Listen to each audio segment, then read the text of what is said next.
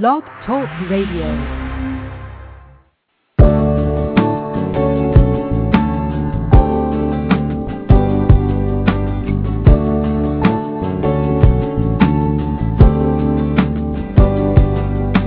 This is Dr. Ross Greene. Welcome to Collaborative Problem Solving Live. I'm delighted that you were able to join in. This program airs each Monday at 3:30 p.m. Eastern Time during the school year. We explore a variety of topics aimed at helping you better understand and help challenging students and implement the collaborative problem-solving approach in your classroom and your school. If you have a question or comment, call 646 727 2691. That's 646-727-2691. If you call in, you'll be muted until I bring you on the air. And now, let's get this show on the road. Hi, everybody. Welcome to the program. We haven't done one of these for about uh, three weeks. Hope that you had a pleasant holiday. Now, of course, you're back at school, and um, being reminded perhaps of why you needed a holiday in the first place, but um, well, maybe not.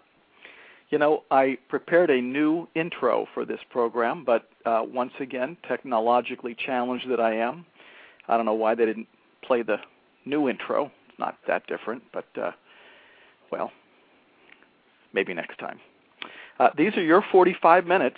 Um, so if you are working with a student who's not responding very well to Plan B, if you're running into trouble using the assessment of lagging skills and unsolved problems, if you're having difficulty getting your colleagues at school to buy in, uh, this is your opportunity to call in, comment, ask questions, get the support you need, or just listen to what's going on with others who are using the collaborative problem solving approach. If you decide you want to call in, once again, the call in number is 646-727-2691. If you're not the type to call in, um, but do have a question, you can always send a question electronically through the contact form on the Lives in the Balance website.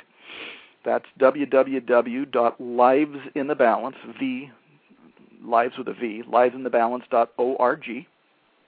Um, you can ask a question that way too.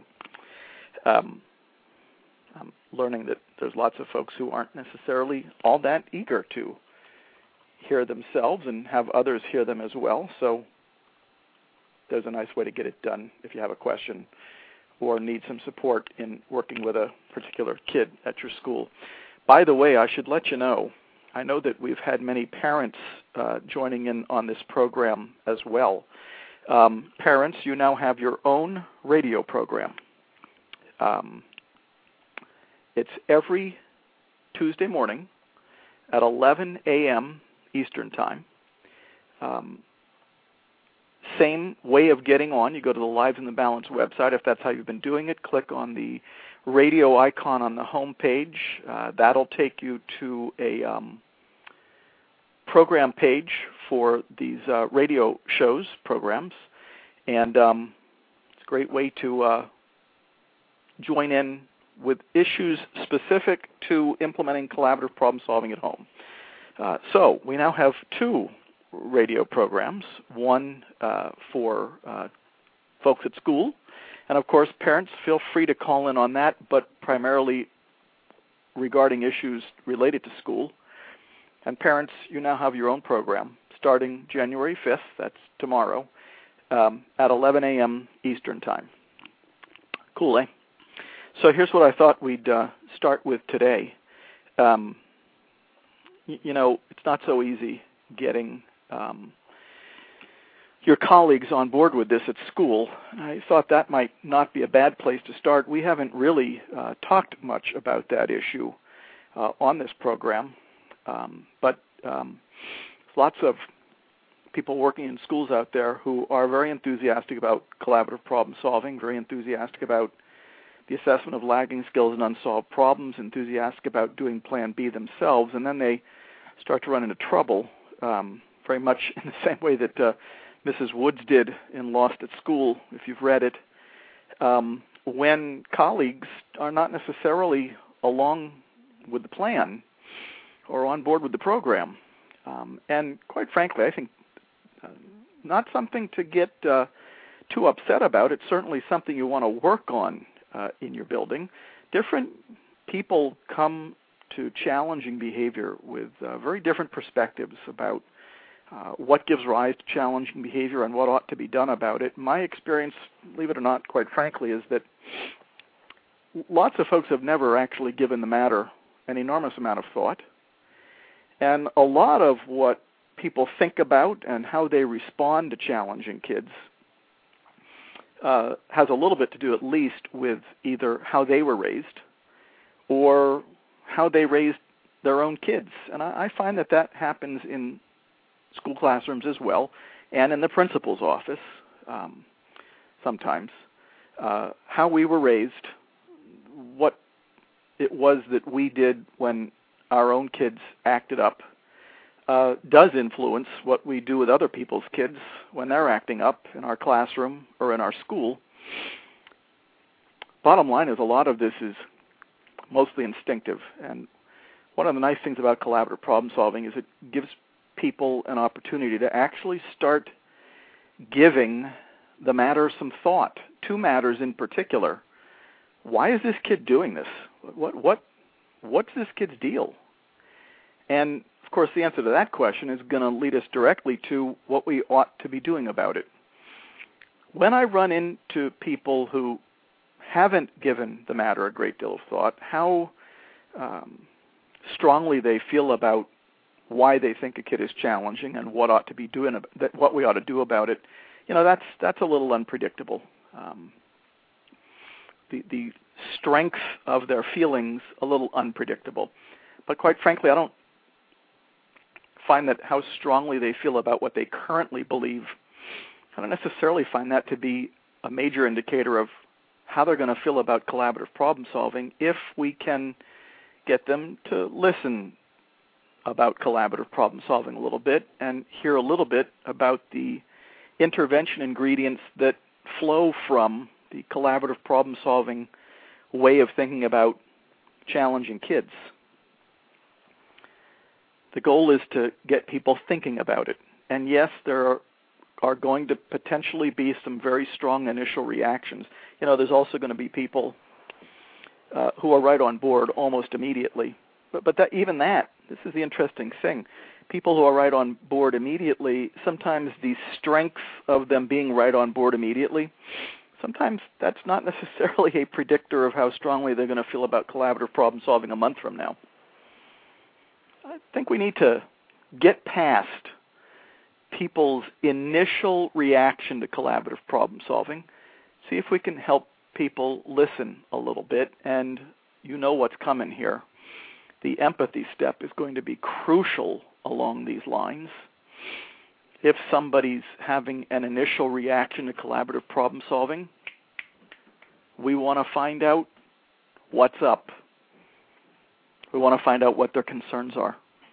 Um, we want to find out what's troubling them about what they've heard. Often, when we ask what's up, we get the crucial information that we're looking for. Um, so, what are some of the things that people, uh, what are people's initial reaction to Plan B, to collaborative problem solving, that we'd want to hear more about? Uh, well, first of all, I'm jumping the gun a little bit here. First, let's think about how we want to introduce collaborative problem solving. One of the biggest mistakes I find that people make is they start talking about the model by talking about Plan B.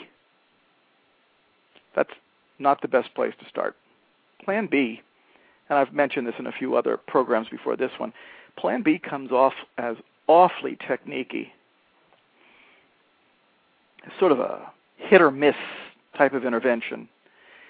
If we start with Plan B, the place to start is with helping people understand why challenging kids are challenging.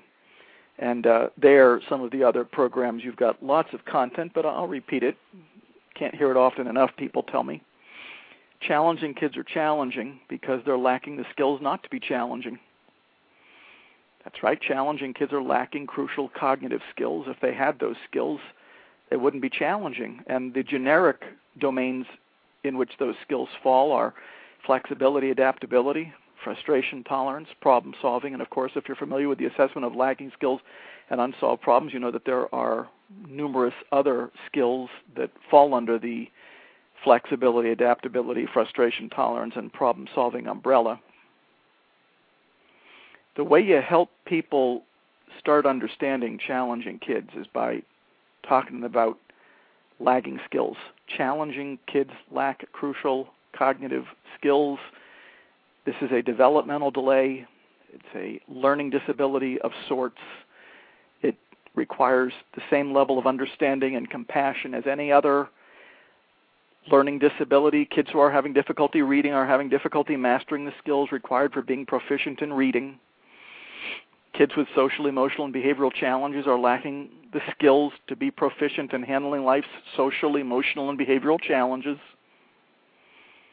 When do kids who are having difficulty reading mostly struggle and are being asked to read? When do kids with social, emotional, and behavioral challenges mostly struggle? When the skills they're lacking are being demanded of them. I find that most people don't struggle a great deal with the developmental delay explanation of challenging behavior set forth by the collaborative problem solving approach. I find that most people don't struggle with that. Um, there are many things that they may not yet recognize they probably aren't going to be saying anymore. So they may have some questions. Those questions sometimes sound like, You mean he's not doing this for attention? A good response. Well, I think if he could seek attention adaptively, he would. But seeking attention adaptively is a skill. It's a skill he must be lacking because he's seeking attention maladaptively If he could seek attention adaptively, he would seek attention adaptively. Seeking attention adaptively is always preferable to seeking attention maladaptively, but only if the kid has the skills to pull it off. Doing well is always preferable to not doing well, but only if a kid has the skills to pull it off. You mean this isn't manipulative? good manipulation requires some very important skills forethought, planning, impulse control, organization, skills this kid and most other challenging ones like him seem to be lacking. Uh, you know he's being manipulative, then at the very least he's not a very good manipulator. Uh, good manipulation is when you don't know you're being manipulated. Incompetent manipulation is when you do you mean he's not just trying to get his own way? Not any more than the rest of us would want to get our own way. Getting your own way adaptively requires skills. Skills this kid seems to be lacking, probably why he's getting his own way maladaptively. You mean he's not just trying to get us to give in? He, he's not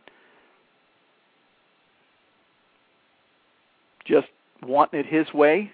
Well, now here's what I find about kids wanting it their way. Usually there's an adult on the other end of the interaction wanting it their way too.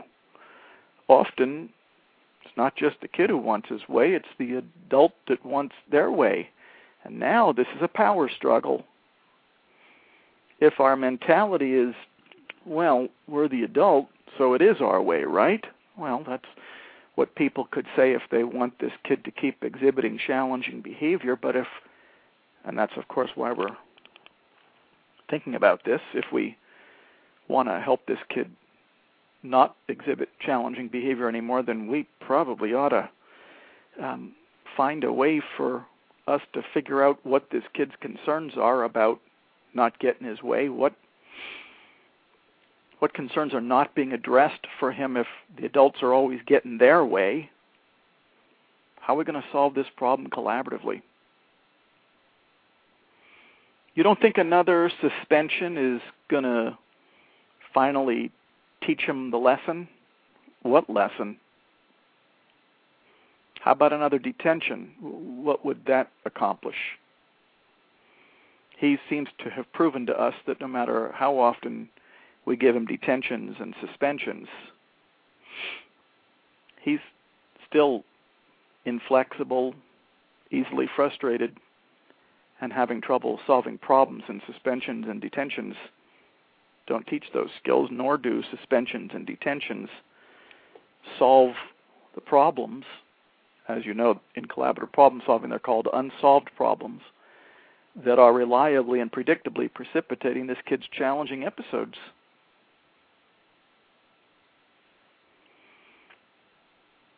I find once again that the developmental delay conceptualization of challenging behavior set forth by collaborative problem solving that's not the hard part. And by the way, it's even more convincing if you have people then pull out a blank copy of the assessment of lagging skills and unsolved problems and go down the list. And it's inevitable, inevitable that the challenging kid you're talking about is going to have a lot of items checked off in the lagging skill section. Convincing people that this kid is lacking crucial cognitive skills is not the hard part. I find that the hard part is the well, now what are we going to do about it part. Now, here's the interesting thing. One of the ways in which people get confused about the model is they think that the skills that the kid is lacking are primarily going to have to be taught directly. Generally speaking, the skills the kid is lacking, and this is a very important point of confusion for many people, the skills that the kid is lacking are going to be taught indirectly through the ingredients brought into the mix by collaborative problem solving. In other words, by working on unsolved problems. So, once we feel that we have people convinced, grudgingly perhaps, but still convinced, this kid is lacking crucial cognitive skills. We then turn our attention to the second section of the ALSUP, the unsolved problem section and identify these specific conditions, these specific situations in which this kid is exhibiting challenging behavior. During recess, during lunch, in the hallway, on the school bus, beginning particular assignments, persisting on particular assignments, sitting next to a particular classmate, circle time. when? With whom? Over what? Where? is the kid exhibiting his challenging behavior. it is under those sorry, excuse me, it is under those conditions, it is those conditions that are demanding skills that the kid is clearly lacking. Let's figure out what they are, and we've just made this a very predictable kid. once again, we're not to the hard part in the convincing territories yet. Yes, sometimes it can be hard to convince people about the lagging skills, but generally not once you've filled out the ALSUP with them. Uh, it usually becomes clear as day. This kid is lacking crucial cognitive skills. Then it becomes clear as day. He um, those lagging skills are popping up in the conditions in which they're being demanded, and those conditions can be specified. They're very predictable once again, now comes the hard part. All right, what do we do next? Um, we do collaborative problem solving next. We apply the proactively apply the three ingredients of Plan B. Mm, before we do that, we better explain to them that they have three options for solving problems. Plan A uh, that's when you're solving a problem by imposing your will on a kid. And if you've heard me speak before, or listened to one of these programs before, or read The Explosive Child or Lost at School before, you know that imposing your will on a challenging kid often sets the stage for challenging episodes. That's right, regular old kids, they can handle Plan A, imposition of adult will. That they're not happy about it, but they've got the skills to deal with it. Challenging kids don't. Plan A, having will imposed upon you, requires a lot of flexibility and adaptability, a lot of frustration tolerance, a lot of problem solving skills challenging kids lack. You do plan A on a kid who's not a plan A responder because he's lagging skills. You've just placed demands on this kid that have exceeded his capacity to respond adaptively, and he's going to respond maladaptively. Good for people to know about Plan C. That's when you're dropping a particular unsolved problem completely, at least for now. Now, uh, let's clear up some misconceptions for folks there. Many people think that that means giving in, but giving in is when you start with Plan A and end up capitulating because the kid made your life miserable. Plan C is not capitulating. That's not what the C stands for. Plan C is, well, it should have been called Plan P, prioritizing. Uh, you know, you've got your list of unsolved problems, probably six, seven, eight, nine, ten of them. You know, the unsolved problems that are reliably and predictably precipitating the kid's challenging episodes. Now we've got to solve them, but we're not going to be able to solve all nine or ten, six, seven, eight, nine, ten problems in one fell swoop. We're going to solve one, two, three at a time, which means some of them aren't going to get solved right now. They're going to be tabled, deferred while we're working on the bigger fish.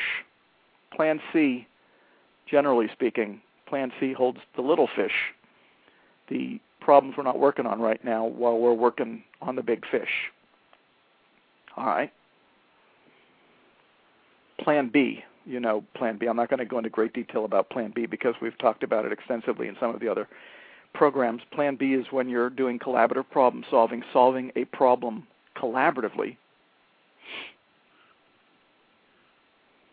Plan B is three ingredients getting the kid's concern or perspective on the table, getting your concern or perspective on the table, brainstorming solutions that will address both concerns. Now, people who are resistant to collaborative problem solving, people who don't necessarily come along for the ride right away, now life's starting to get interesting because now, um, well, collaborative problem solving is number one, new for a lot of people.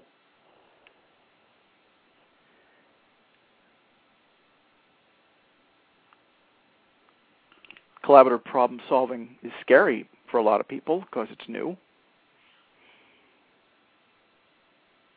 Collaborative problem solving requires new skills the empathy step requires new skills for a lot of folks. There's there's a lot of empathic people out there, but boy, drilling, drilling in the empathy step, that's hard. Getting your concern on the table, hard, especially if you're accustomed to getting your solution on the table. Trying to work towards solutions that are realistic and mutually mutually satisfactory. The concerns of both parties need to be addressed this is hard. This is hard for a lot of folks. So now they may be resisting. They, first of all, may not comprehend that Plan B is the most important part of the model, not Plan C. Some people stop listening when they hear about Plan C. They hear about Plan C, they hear that there's some problems they're not talking about right now and immediately jump to the conclusion that their worst fear is about to be realized. We're about to start letting the kid do whatever he wants. We're about to start letting the inmates run the asylum, as it's sometimes said. Not my favorite expression.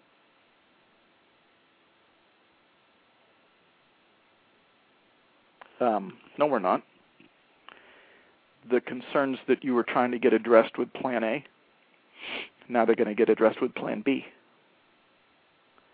Rather than imposing our will on this kid, something that hasn't worked and is unlikely to work, instead of using that as our method for solving problems, we're going to see if we can solve problems with this kid another way. In a way that actually might get the problem solved, in a way that would actually engage the kid in the process, in a way that would help us understanding, perhaps for the first time, what this kid's concern or perspective is on this unsolved problem that's been causing all this challenging behavior for a very long time. But don't worry, your concern is still going to be addressed.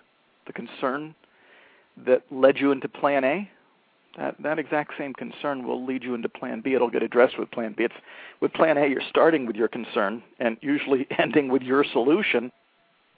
In plan B you're starting with the kid's concern, then yours, then coming up with a solution that's realistic and mutually satisfactory.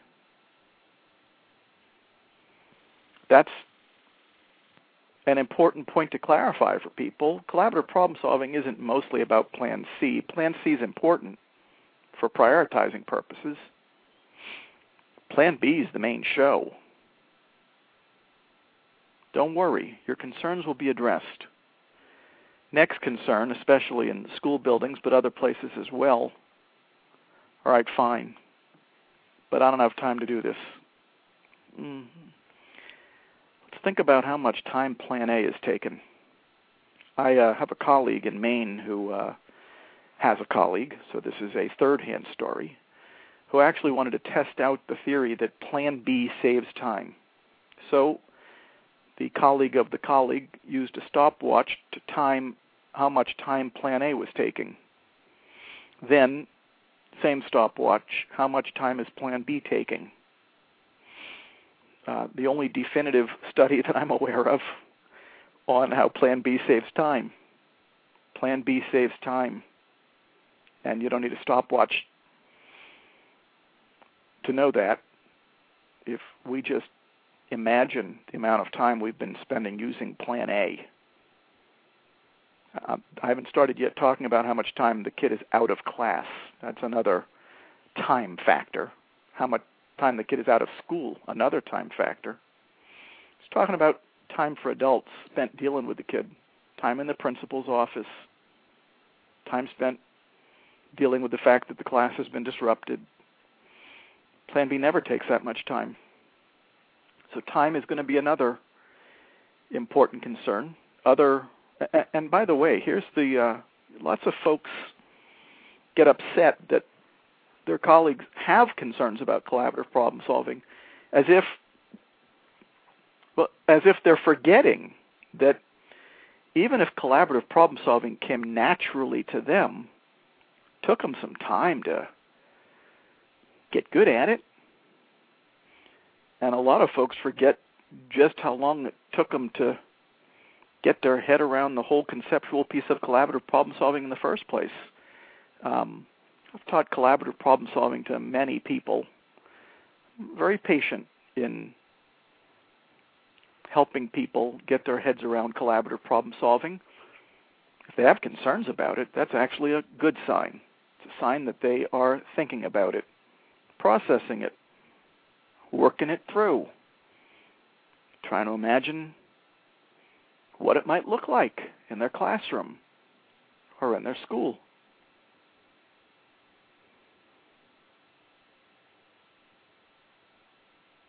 So now we've knocked off two of the big concerns um, chaos, time, another big one that often comes up. So if we don't, you know what's coming, if we don't uh, show this kid that we take this seriously, uh, isn't he going to think he can get away with what he's doing? Absolutely not. Plan B doesn't let anybody know that they can get away with what they're doing. That's what you're. Remember, when you're introducing your concern and the define the problem step of Plan B, you are letting the kid know. And you don't really need to be harsh about this. He knew already, quite frankly, that you don't approve of his behavior. Plan B is very good at letting kids know we don't approve. Plan B is very good at letting kids know we got to get this problem solved. We, we, this we can't keep going this way. Plan B is very good at that. Don't worry. The kid's going to know you disapprove of his behavior. Promise. Well, then what about the other kids? What if they don't see us? And this is a big one. The other kids don't see us taking severe action against the transgressor, won't they think they can get away with it? No, not that I've noticed. Um, the other kids are waiting for us to show that we know what we're doing. The other kids are waiting for us to show that we understand why this kid is doing what he's doing, when, where, over what, with whom. The other kids are waiting for us to show that we um, have the tools to reduce their classmates' challenging behavior. They're not waiting for us to show that we've got a bigger hammer than the one we used the last time. In fact, quite frankly, I think they're kind of sitting there thinking, you know, they suspended him when he was in the first grade. They suspended him when he was in the third grade. They're still just suspending him, and he's still exhibiting challenging behavior. When are the adults going to get on top of this? We've got nothing to prove to the other kids, and if you're worried that they'll start acting up, then if if someone's worried that the other kids will start acting up, then then it's time to go back to the key theme of collaborative problem solving. Kids do well if they can. The well-behaved kids in the school aren't behaving themselves because of the over the top things we're doing to the challenging kids that aren't working in the first place. That's not why well behaved kids are well behaved. Why do well behaved kids behave themselves? Because they can. I don't meet many well behaved kids who are impressed by the school discipline program, those rewards and punishments. I don't find that's why most well behaved kids are behaving themselves. Um, most well behaved kids don't know that much about the school discipline program. It's not why they're behaving themselves. They are watching us very closely. The compassion we show to a challenging kid models the compassion we hope they'll show. The understanding of a challenging kid that we adults show, that's the understanding that we then have the right to expect classmates to show each other. How we go about interacting with a challenging kid, that's how we can then expect classmates to go about, go about interacting with that kid. If we understand, if we're doing collaborative problem solving, watch the other kids do it too. And now we've created a classroom with a few important key themes. This is not a tit for tat classroom. In our classroom, everyone gets what they need. In our classroom, we help each other. And now, and I'm off on a little bit of a tangent here, now you've set the stage for the most elegant form of collaborative problem solving that there is full class behavioral, full class collaborative problem solving. But back to the original point. We don't prove anything productive to the well behaved kids in the class if we're treating the challenging kid unreasonably, inhumanely. We're proving nothing except things we didn't want to be proving in the first place.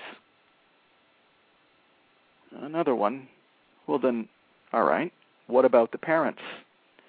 The parents of the well behaved kids, they're going to call. They're going to want to know what we're doing so that the challenging behavior stops. They're, they're going to be telling us that we should be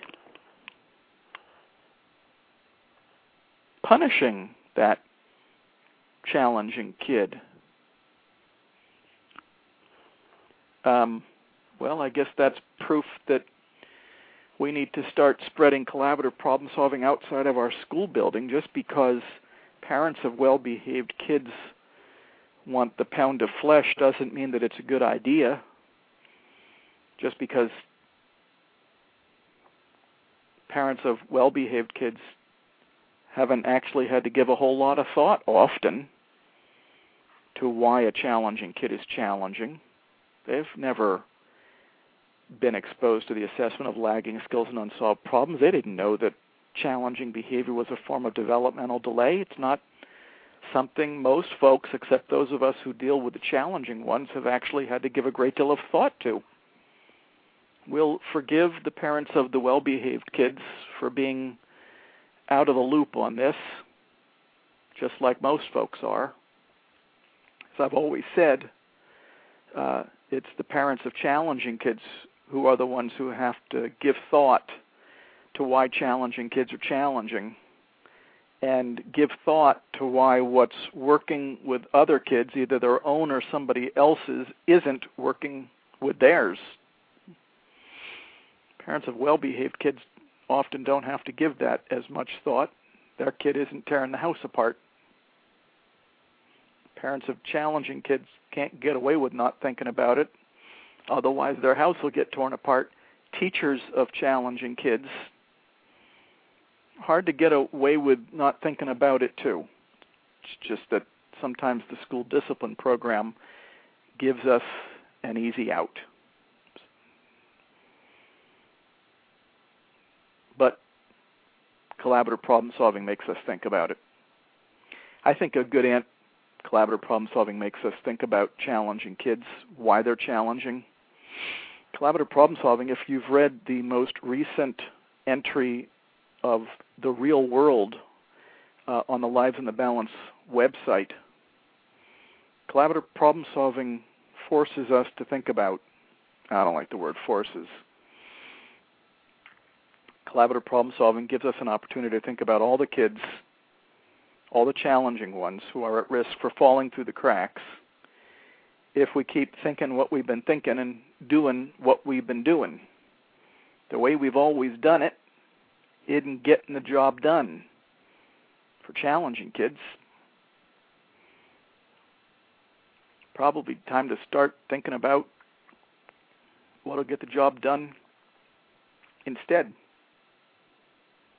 I think if we let parents know, parents of the well behaved kids who are calling and letting us know they're worried about what's going on in our building, if we let them know, number one, we know about it sometimes I tell the story about when my daughter was in preschool and a kid sat on her head. And she calmly announced this to me as I was driving her home from preschool that this kid had sat on her head. And of course, at that point, I was no longer Dr. Ross Greene. I was Ross Greene, my daughter's dad. So steam started coming out of my ears. And I called the school and talked to the preschool teacher. And of course, what I discovered during that phone conversation is what I mostly wanted to know was, at first at least, was that they knew about it. We know about it. Not only that, we're on top of it. And we are working with this student to try to make sure that head sitting, screaming, spitting, kicking, hitting, swearing, destroying, running doesn't happen anymore we understand that it occurs in response to specific unsolved problems, and we are working with that student to try to solve those problems so that he or she doesn't exhibit those behaviors anymore. And we've discovered the hard way that suspending him and giving him detentions and depriving him of recess wasn't getting the job done.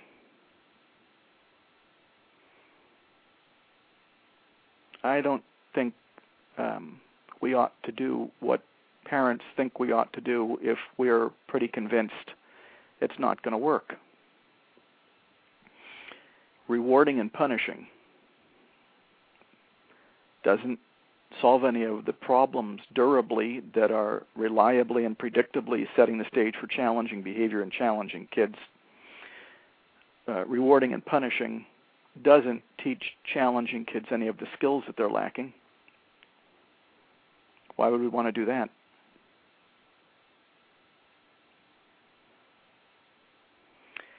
One last, of course, I could go on, but there's only uh, about five minutes remaining in the program.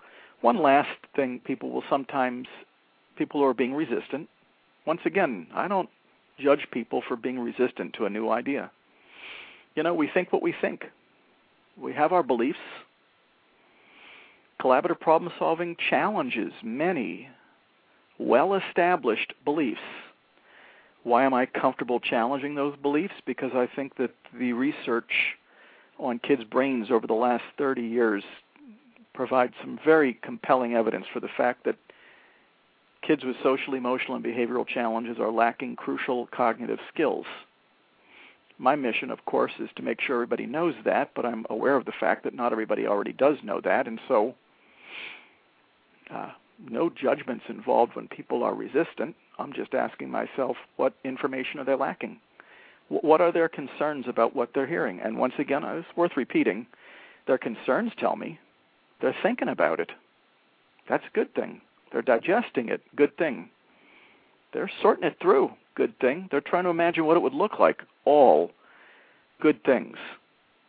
We don't want to be any more dismissive of adult concerns about collaborative problem solving than we'd want to be about a kid's concern about an unsolved problem that's precipitating his challenging behavior.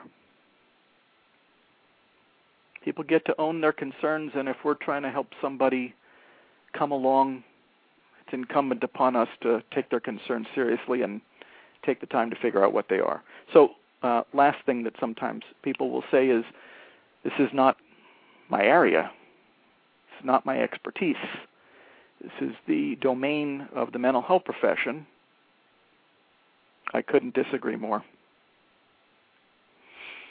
challenging kids are everybody's job, and you don't need mental health training to fill out the assessment of lagging skills and unsolved problems.